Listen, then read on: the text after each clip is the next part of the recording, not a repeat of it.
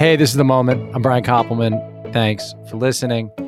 My guest today is the great Melissa Villaseñor, who is uh, a world class impressionist and uh, a regular cast member, uh, a regular on SNL, has released uh, an album that I have listened to, and it's quality.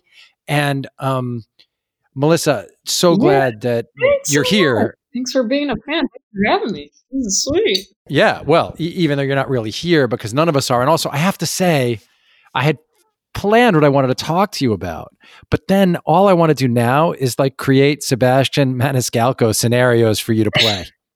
I know it's that one. It's like it's it's nice to have that Sebastian during this time, and and uh yeah, I've discovered Mulaney impression. Like it's kind of it's yes. it's very soothing to just think what would Sebastian be doing. Like, Ma, what are you doing?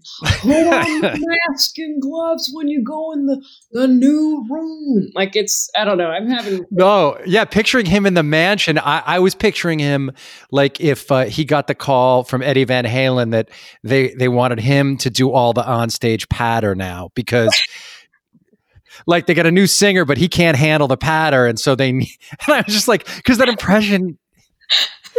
There's Yeah. so much physicality to it. It's really fun.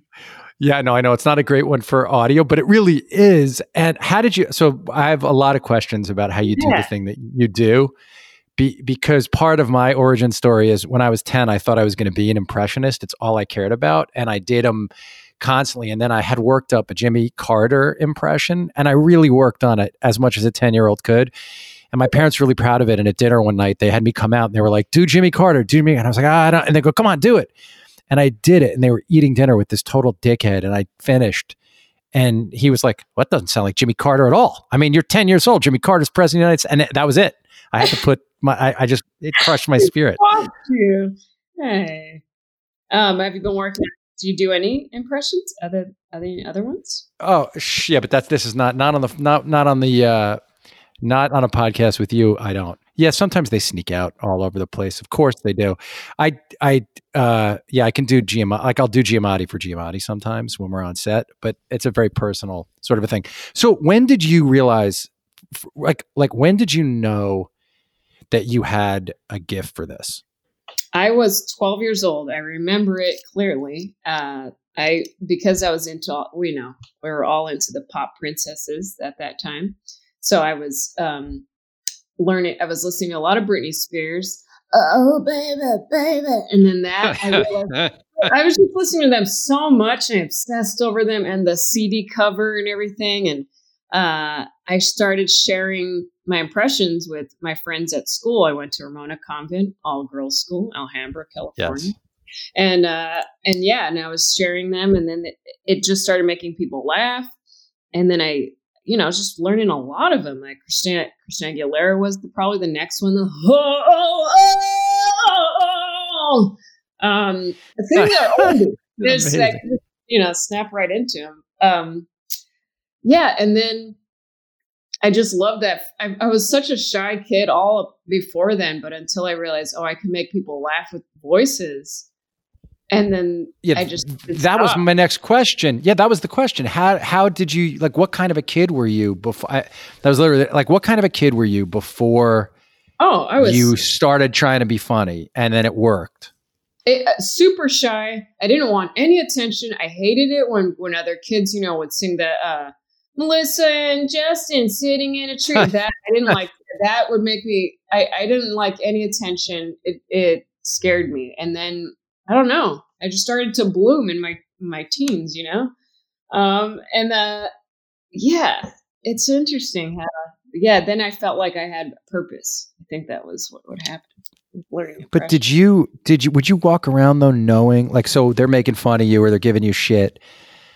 Did you have some sense though that you actually had an answer for them? Like, did you know, like, well, I think I might see the world a little because, like, a lot of people I talk to, a lot of artists, I mean, like, Yeah. they they do have that. Like, it, it's a weird, it's it's a weird, um, sort of a dichotomy, right? Like, you don't want the attention, but didn't part of you know, like, well, you guys are missing it. Like, you're missing this thing I have, or or did you not know until it just suddenly burst out of you? I think I didn't Well, actually, now that I think about it, mm, I I think before, I, as a kid, I, I think I knew how to sing well, and I didn't. I was very shy right. to share it, and but I until I realized, oh, I could do impressions, and not everyone can. I I started seeing, oh, I have a this is my my superpower, and then I got pretty obsessed with comedy and SNL, and um, yeah. yeah, and then I just was, I just was like, this is what I'm here for, and um Mm. Hit me. Did like you start working at it? Did you start working at it then? Like when, oh, yeah. when it was really right after I did I did a talent show sophomore year at Ramona, and uh, I yeah. did singing impressions, singing about a garden gnome that I had on stage with me. um, yes, but I copied Jimmy Fallon's uh, troll doll celebrities bit that he had because I love Jimmy Fallon and all his impressions, and so I made it about a gnome. I picked a few lyrics from songs for these singers and uh, changed the lyrics singing about the gnome and uh, and then it, it, it you know I I killed I gotta admit, I killed at at, at Ramona. Uh, that must, then, yeah, but that must have just been unbelievable. Yeah. So then you're fully out of your shell because you're. It's not just for your. Like, would you cut up in class? Like, if if a teacher, a nun, or whatever said said something, could you impersonate the nuns and all that stuff? Did you have uh, all that down? Yeah, I think I did. I think I was uh, imitating teachers too. Um, yeah, but but the show, but the talent show is when it was like. Mm-hmm. That's when I felt that it was like I swear it was a flame in my chest, a big fireball. Huh. That's how I, I, got all warm. I felt very warm, and it felt so cool. And then uh, immediately I was on the computers at the library at school looking for open mics and got obsessed. And then I, I did the Laugh Factory comedy camp that summer. Yeah, I read about that. Yeah. When, when, did it hit you that it was worth it? Like I was talking to my friend Penn Jillette, and he always says this thing. I just was talking about this this morning, though, that most people look at a magic trick and say, I yeah, I'd put in 10 hours of practice to learn that. But like Penn is willing to put in 200 hours of practice for that move, like a, by a factor of so much more. And like when I was watching a bunch of your impressions over the last couple days, you have this incredible gift, an amazing year, and incredible control. But also, like, can you just talk a little bit about how that because like a lot of kids sort of have a facility with this like a lot of people have some facility yeah. but like when did you realize it was worth it for you to spend the crazy amount of time it takes to actually perfect these things like to take it to the length that you take it oh, man. i think i think it was every time i would try to ignore it i mean especially the early years like oh maybe i shouldn't do pursue this it i would get so sad because I didn't feel alive, and it's because I yes. knew I could do this. Like there was, there's always anytime like I try to ignore it or get lazy or just you say like I oh, forget it, I don't want to do any of this. It, there's something inside that's like no, I'm. It, you have to because it'll make you feel alive again. So I don't know. I think that oh, was that's that. I think that yeah, I think that's what always kind of pushed me to keep going because every yeah and that would push you to go to spend time like like can you talk a little bit because I, I, do think it is like a magic trick in that when someone sees a perfect impression it can feel effortless. And i'm sure sometimes it is effortless like it just happens and you're amazing especially the first time you do one. I'm sure it's like incredible and then you're like how do i get back there? But could you talk a little bit about the process like what it really takes to get an impression up to where you feel like okay i can really take this out. Like this is the real deal like how much how much time, how do you work on it? What's the process like? Each one has been different. I think it's but I, I think what helps me is watching a movie of that actor or a lot of interviews of them and not even attempting, just simply watching them be, because they, I, I admire them and like them so much. And then going to sleep. And then usually by the next morning, I'll start feeling little prickles of them and like their facial movements or and and expressions and their and then how you know their voice it'll it, it's always through sleep and like letting it sink in a bit um, if I have that time, unless it's like with SNL, uh, you know, the day before live, I have to work on an impression. Then it's, then it's it, listen to the voice, watch them for a while, and and then just keep pressing, you know, going on the voice memos on my phone and recording and seeing if I sound like that person. Because by then, now now your craft is locked, right? But wait, like, so you can do that if you have to, if you have to do it because you're a top professional of your craft. But like, would you do no? So like, it makes sense to me that by now your instrument is so honed like that. But like, would you would you um do you do it in the mirror at home or do you tape yourself on your phone like or do you show a friend or a loved one? Like what how does that how does it or do you like the first time you do it to be in front of someone you're going to try to make laugh? Like how do you deal with no that? I, I think it's just i don't i don't even think i go in the mirror. I think it it's audio first and then i'll record myself. I think i record myself on my phone. Usually helps to do that's why i try them out a lot on the instagram stories because then I yeah. see myself after after filming, like, oh, that's the face he makes, or that's that's what she does, and uh, but very rarely do I say ask someone, hey, what do you?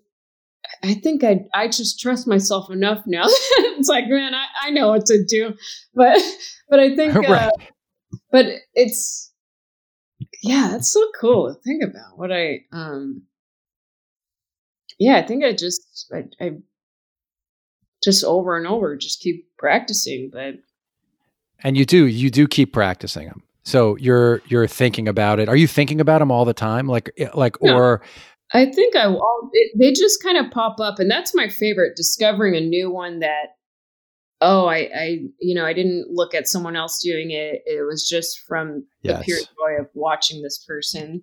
Um, Oh, that's I, such a great distinction, right? Because the yeah. truth is, like, we can all now do Walken because we've seen, uh, you know, uh, Pollak do it, and we've seen Jay do it. Everyone can do Walken, but to create one from the beginning, like, I haven't really seen a Maniscalco until you brought yours out. How did? Like, yeah, yeah. Go ahead. Go ahead.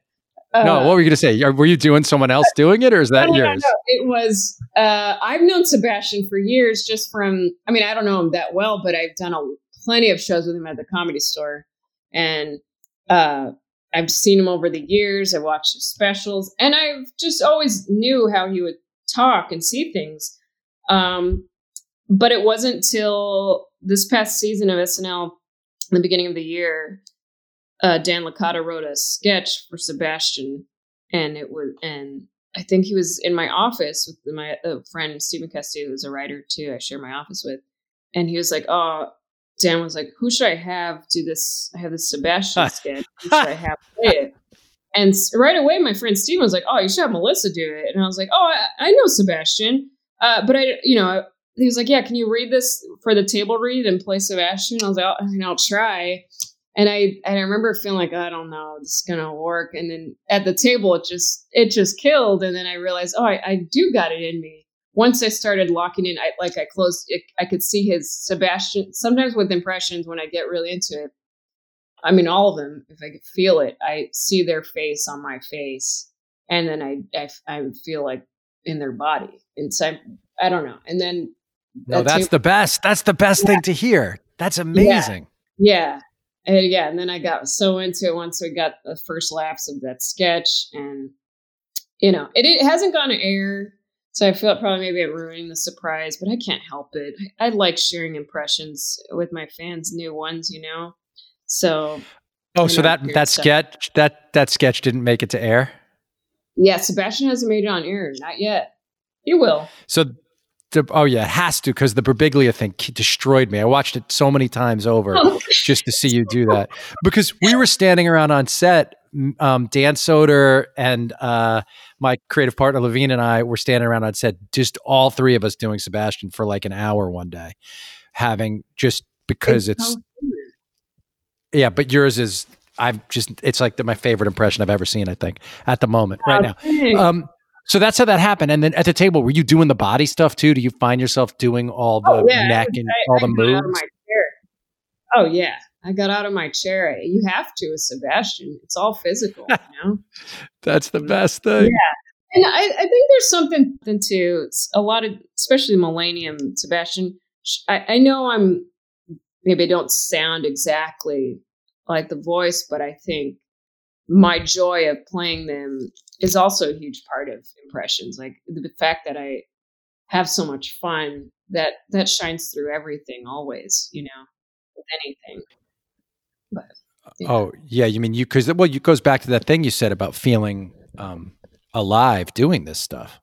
Yeah, yeah, it's yeah, it's like discovering new gold. Yeah, because I, I always talk about how um, if you don't pursue, if you know that you love something like this and you don't do it, like I was, I don't know how if you've ever heard this the podcast before, but like when I was thirty, I was a completely blocked writer. Like I couldn't, I couldn't do it. I wasn't living this life, and I realized that to be blocked like that, to let it win, and not pursue this, there would be like a, a some kind of a death and like any other death right. would have toxicity. Do you know what I mean? It becomes toxic because yeah. you have to learn to work from the place where you feel most alive. So I completely relate to that idea that the joy you see in a performer getting off on a thing is the thing, right? It's it's what makes it come alive to you as the guy watching it. Mhm. Yep. So yeah, it makes complete sense to me that that's the thing that you that that that you know this impression works when you get that feeling almost without having to see anything else. It just you you feel in it, right? Can, mm-hmm. can you t- yeah. can you talk about um, your first SNL audition when you were 21?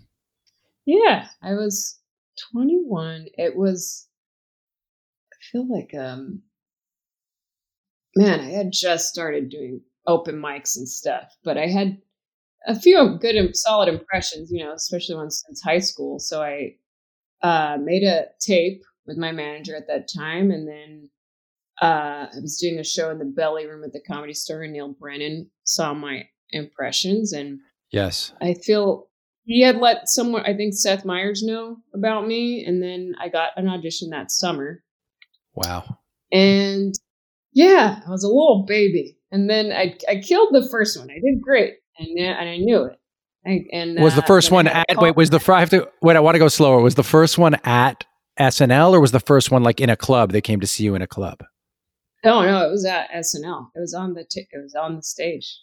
The very first one so you, your first one you came in there and you killed? That's unbelievable. Ha, yeah ha, I, I mean it was I was very nervous. Oh yeah. Yeah like did you fly to New York for it? Did you fly to New York for it flew to New York, and then I I ran the the impression audition uh, at three different comedy clubs the night before, and then yeah, I couldn't eat. I remember all I can eat was just some yogurt. It, oh my god, it's just too much. Too much to yeah, my brain. I can't. I, I can't even imagine what that would have felt like at that age when you loved SNL so much, and so you get walk into Thirty Rock and everything, and they're like, "Oh, come this way." Um, and and then you walk yeah. out onto that stage. And do you see Lorne? Is Lorne there? I didn't look. I just went straight to the stage, did the audition, and then after he, he shook my hand and said it was great, and then that made me all cocky a little bit inside my head, you know, like, oh yeah, this is yes. it, baby. and then, uh, and then I had a callback. You know, oh, that was like I think in in July, and then I waited, hoping for a call to get the show. But then it was, it, and then I had a call back for August, and I didn't get the show. It was uh, that that was, you know, that was right. I was no, I was, I didn't put any. I, I wasn't good. I'm just gonna flat out say it. I wasn't a good I wasn't a funny person yet. I, I, had some impressions, but I really didn't really even know who I was. So, uh, yeah. Oh, that's fascinating.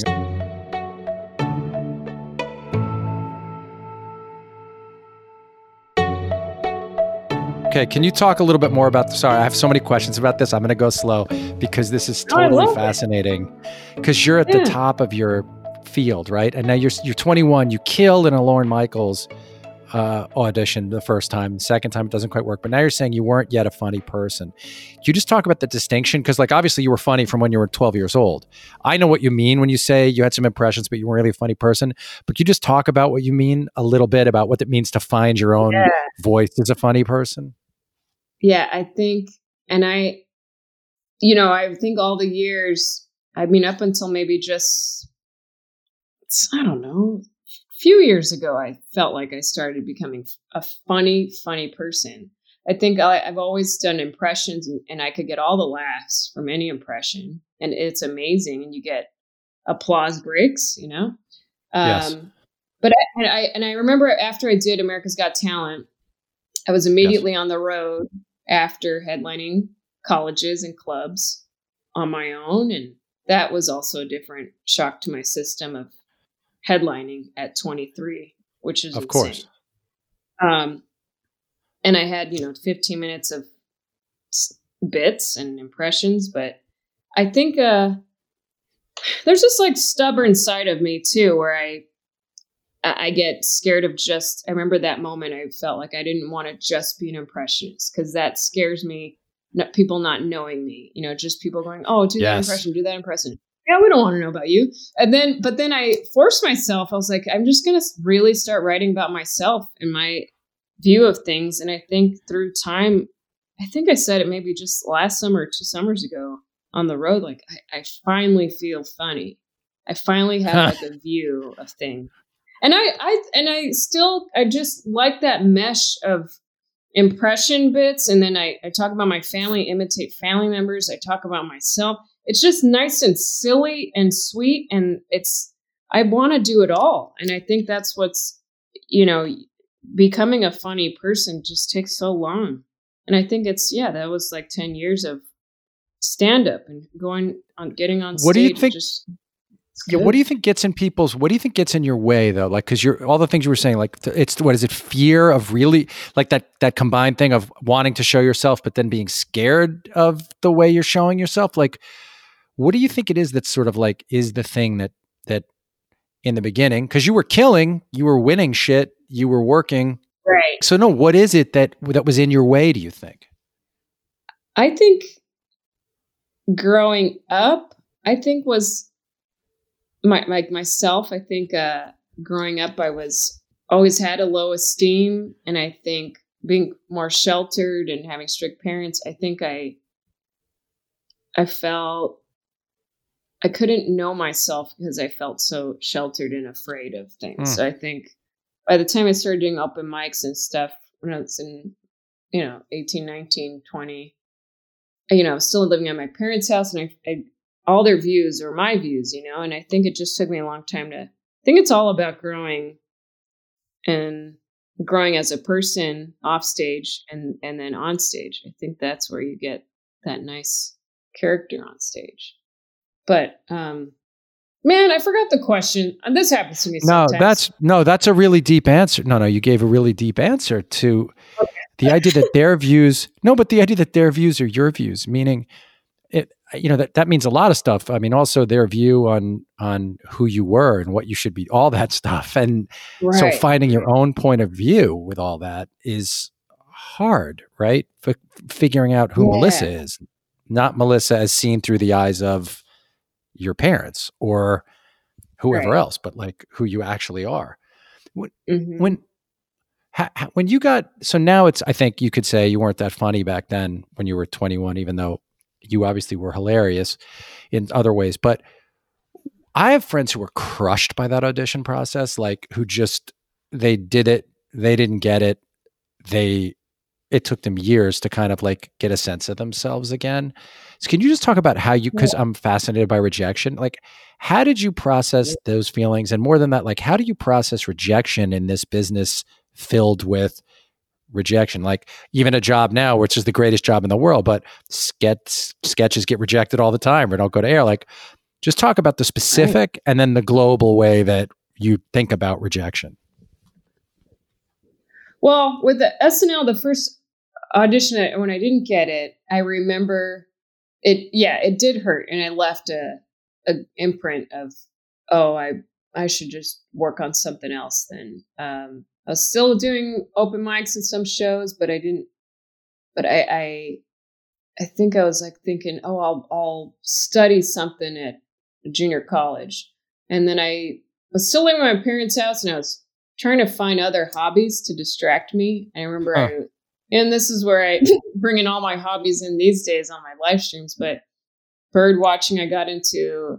Uh, um, doing some volunteer work for Puente Hills Habitat Authority and and taking kids on hiking trails. And I got an interest. I love started playing a lot of video games. So I was just trying to fluff, fill myself with a lot of different stuff to try to figure out something else to do with my life.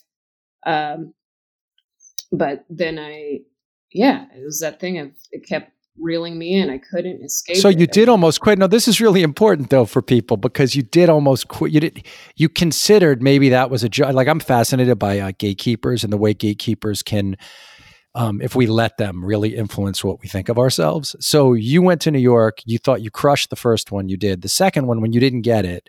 It literally almost made you give this shit up. Yeah. Yeah. For sure.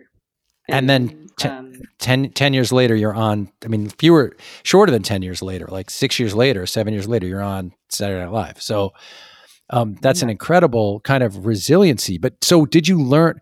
So, okay, you started again, right? Because you say you couldn't help it, you got drawn back to it. But did you take any lessons about rejection away from it? Like, I guess one is you looked at yourself and said you didn't think you were quite good enough yet. But how do you deal with with the general rejections of the business? Ooh. Hmm. I guess it really I turn into a little kid Melissa where I, you know, cry and pout and go to my room and uh it really is the same. Even with SNL today, like I'll be like, look at it, I'm gonna go home. I don't need anyone, you know, and then I that's what happens. Um I, I think there's that thing when I get feel rejected or if I even, you know, compare myself to other people, then I there's that kind of cool feeling of giving up, which there's always beauty that comes out of that. It's so cool how I just think um I think I deal with it with when I feel rejected from one thing, then I'll go create something else, like a drawing or a song. Um, it just I don't know. I I enter other little places that bring me comfort. Um, but you're saying even now, if you're in a Thursday or whatever, and someone doesn't like your doesn't like what you've written or prepared, it still feels really bad to you at first. Oh yeah, it could. It's still.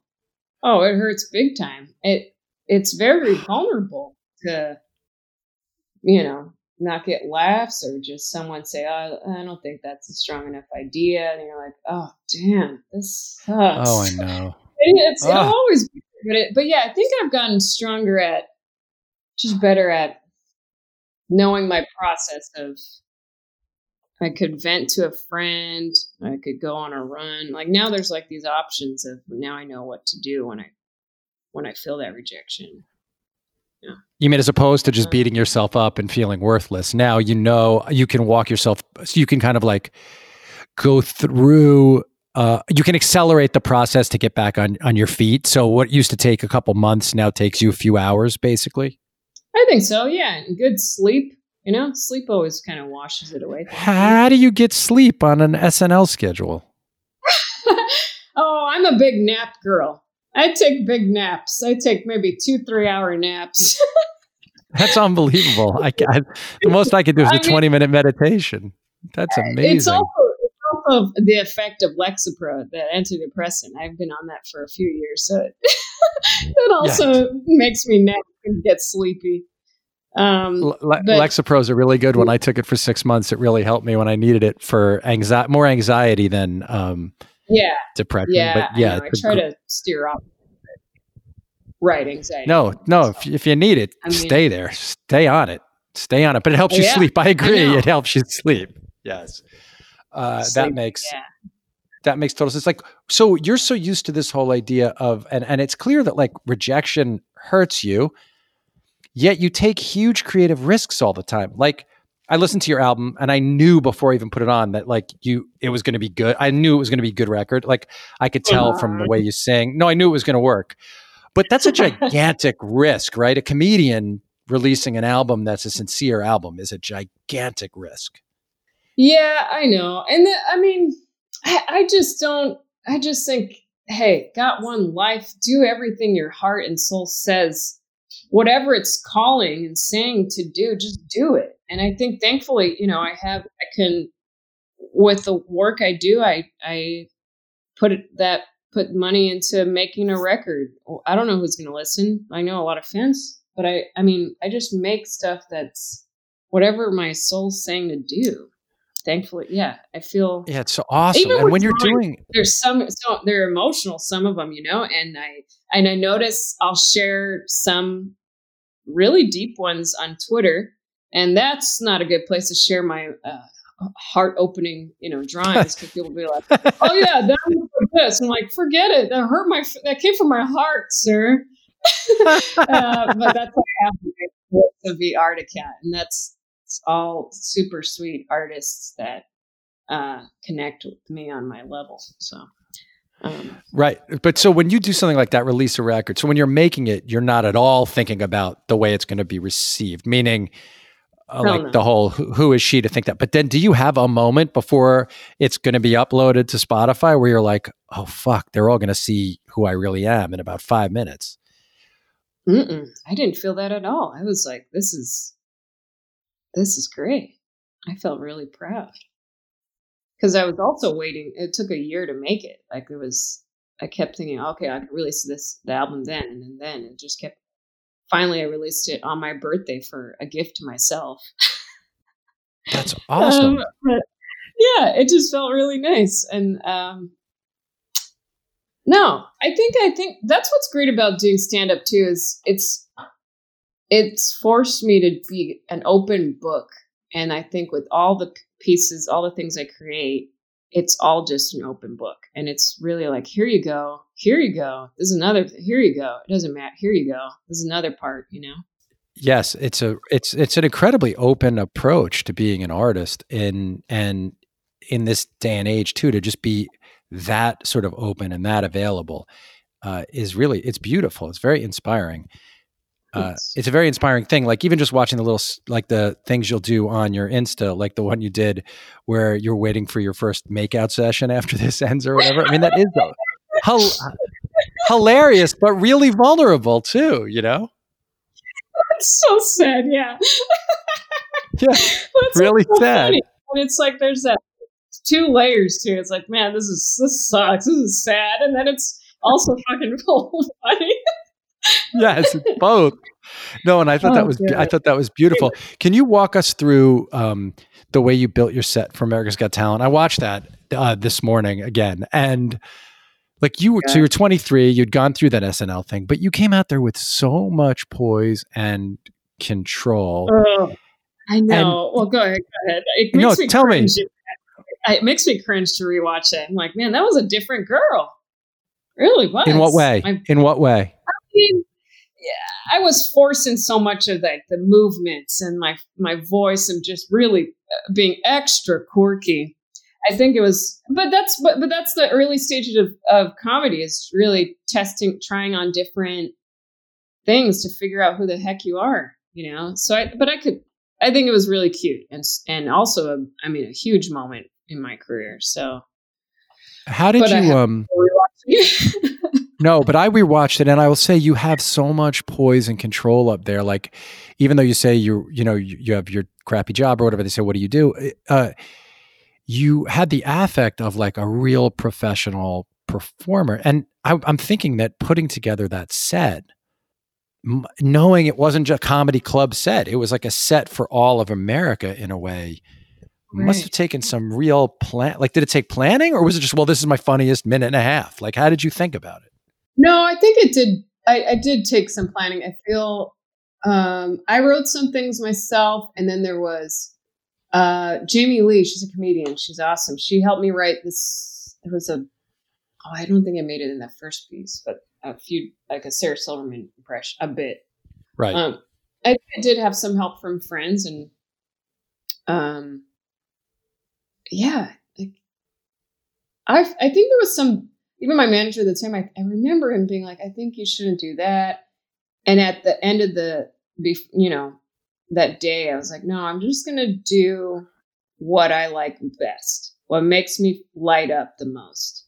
And that's, that's something that I, I stick by today. Like, what is going to light me up the most? That's going to make wow. me have the fun. That's going to make me feel, that's going to make me laugh.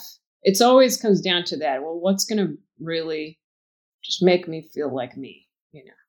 So and and did you know your did you know your life had changed? Like when you got off that stage, what did that feel like? Did you know? Oh fuck! Yeah, I felt. Yeah, I felt like there's this. There's a certain, and I felt this way when I did my Lady Gaga update. I know this yes. is weird, but I did feel, and I felt that with AGT also. I feel like I have everyone in my hands, in my power. it's a really crazy, powerful feeling. But I, I walked off feeling like, oh, that slant, that same like fire ignite within, like ah, the step amazing power, that power like that I carry. Then I'm like, oh, I just stepped into it again. Um, that's what I felt after. But I didn't think. So I remember we taped that in. It was in February and then it didn't air until June. was that 2011? Yeah, that's what it's 2011. Yeah, yeah, yeah. yeah. Yes. yeah, it was months, and I forgot about it. You know, I went back to work, and and then it, and then you know they were telling me, okay, America's Got Talent. Like, okay, your episode's going to air tonight. Get ready. And I was like, whatever, it's nothing. Because I, wait, I you like, really wait? Hold on, for real? Wait, for real? I gotta like for real. You weren't. You really just went back to your life. Like you weren't aware that you just taped on one of the biggest TV shows, a huge crushing set. I know. I remember I was feeling very, very proud and good for a few days, but then you know, then it, months went by. What was that? Yeah, March, April, May, June. Yeah, about four four months. Right. So, so then, but but I remember, yeah, thinking, oh, it's I'm not even going to watch it. I can't watch myself. And then I remember when it aired in was it New York first? It was earlier that day, and I was in LA, and I got a bunch of started getting a lot of love, tweets, Facebook messages, and Amazing. comments, and calls, and I was like, "What? What's going on?" And then it, it was a big hit, and so, uh, I mean, I would say within a couple weeks, I was already on the road. I was able to just did you then watch the LA wait when it so it airs in New York you get all those messages. Did you then decide all right fuck it I'll watch the uh, LA airing I went yeah I went to my parents house and they were watching it. I, I don't know if I actually sat the whole time. I still felt weird about it. But I did catch a little bit and I was like okay at least my Christina sounds good. That's all right. And then yeah I think then I then I started it started to really sink in. Like this is now I'm I'm going to be a full time on the road comic. Right. Yeah. Well, it's yeah, it's clear, and that's incredible. And then, did you, in the back of your mind, when did you start thinking about uh, SNL again? And how did the second chance at SNL? Yeah, I think I up? did because you know the a- America's Got Talent is also on NBC, and I was like, hey, maybe they'll connect. You know, maybe the yes. maybe I'll wind up there again. Maybe they'll see it. Um, I think I probably did edit a reel with the clips from AGT that summer you know, and I think I the following years always sub- submitted a a impression reel.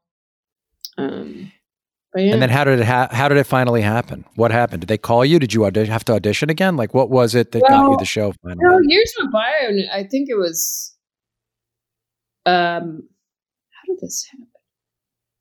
Oh, I think I no, I did this showcase with uh, Al Madrigal his comic. Yes. He had me in his. It was a Latino showcase here in LA, and I think one of the producers from SNL was at that show. And Al told me, "Hey, she's here from SNL." So just so you know, and I, I remember thinking, well, uh, okay, but I'm going to do my stand up the way I want to do it. You know, I had certain bits that I wanted to do. That's what I planned that day. I didn't care. in a way of just like I well, I want to still do my stand up set. I'm not going to mold it. Right.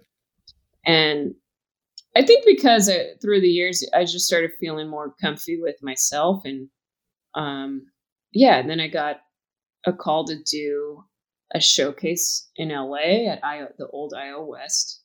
It's not there anymore, unfortunately. Um, and then from there, I got a call to fly to New York to sh- to do the audition again. And then I, I flew home for a couple weeks and then I flew back for meetings.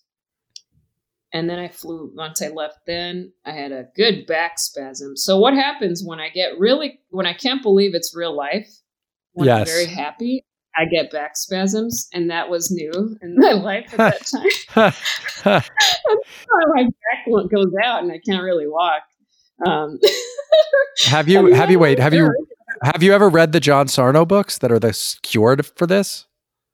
No. Oh what? yeah, these are. This is the cure for real. I'll. I'll.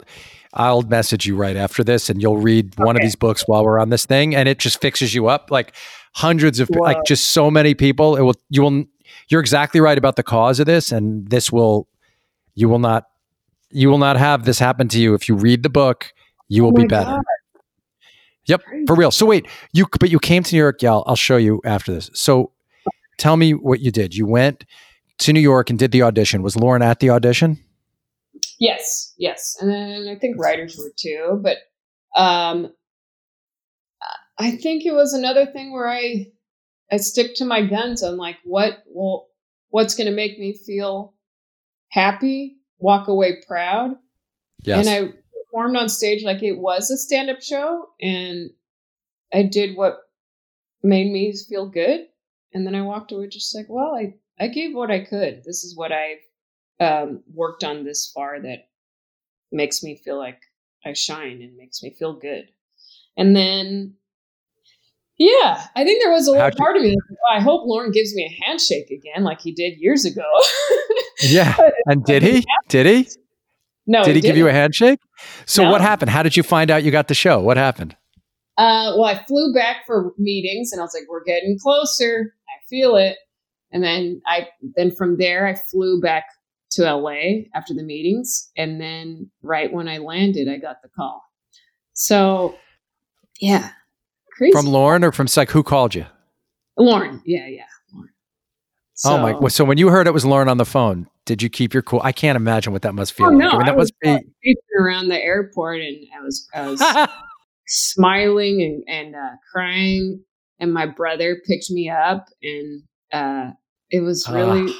He was crying too because it was just my whole family's been on in on going to so many stand up shows for so long, and it just was a it was beautiful it was really a beautiful moment like i it felt like i entered a dream world it didn't feel real i felt oh this is this isn't I, I didn't i don't know it was weird it was so cool and so we celebrated by getting pizza and uh and I think we had champagne and we watched Dunston Checks In classic that, 90s. That's awesome. But that is so moving. What a moving thing that you were like crying and your family was all hugged. Like that's just I mean that's beautiful. Yeah. I mean to get to experience that. And and how well the, the day that you flew to start work on the show was it surreal to you? Was it like uh, bigger than life in a way? Um I felt well, I flew. Where did I? Yeah, it, it just felt. I think it was that that weekend I had. Yeah, I just had a weekend. He was like, "Well, pack your stuff up because you're you have to come back today." I was like, "Oh!" So I had to pack, and um, they're going to release some news, and I was, yeah, it just felt wild. felt so cool. How long did it take you to get used to the feeling of walking into the party, the after show party, where you felt like, oh, this is I'm I'm on the show. Like I can just walk into this party. Oh, actually, that never occurred in my brain. Um, so you don't allow yourself to take in like the legacy. You don't allow yourself to take in like the legacy of the whole thing you're a part of, really. Uh, no, I take it in. I take it in more when I when I walk around the halls and I look at all the huh. the previous cast members. Like that's when I'm like, what the hell? I'm here.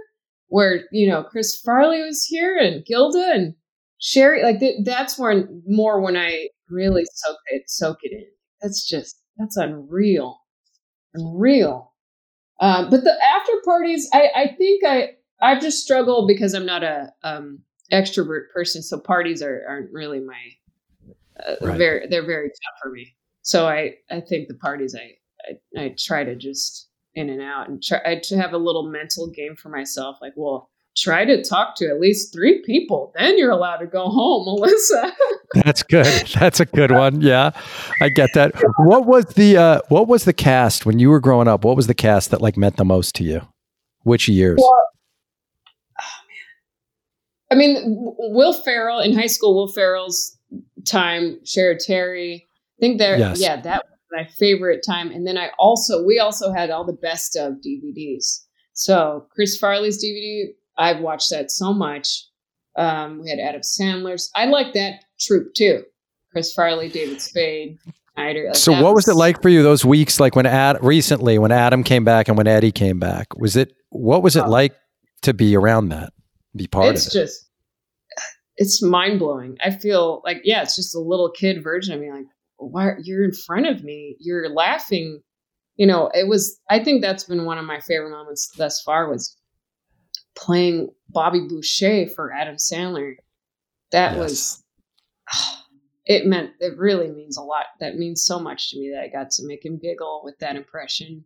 And also, what was really this is a beautiful thing about that uh, impression that week because originally I wasn't in the sketch. Originally, Kristen Wiig was supposed to play the water boy, and so at table read, uh, so what happened? Said, the writer said at, at table read, "Hey, can you read for uh, Kristen Wiig's part as Bobby Boucher?" I was like, "Yeah, sure." I didn't practice it, I, but I, I just did it at the right. table the way I remembered Waterboy, and it and it got such big laughs. And um, Lorne was like, "Oh, I should, I should probably keep Melissa as Waterboy." I was like, "Yeah, keep me in there." Uh, and um, huh, amazing! It, did you freak? Oh, then you must have been so excited. Yeah, it was. It was. I was so happy to be in that one, and I've um, for me too. It's the water boy is my favorite Adam Sandler character, especially because my siblings and I we we do that impression. We've been doing that impression as kids. it just yes. felt yeah, again like childhood childhood feelings just coming back and um when stepping into Bobby Boucher. It was so fun.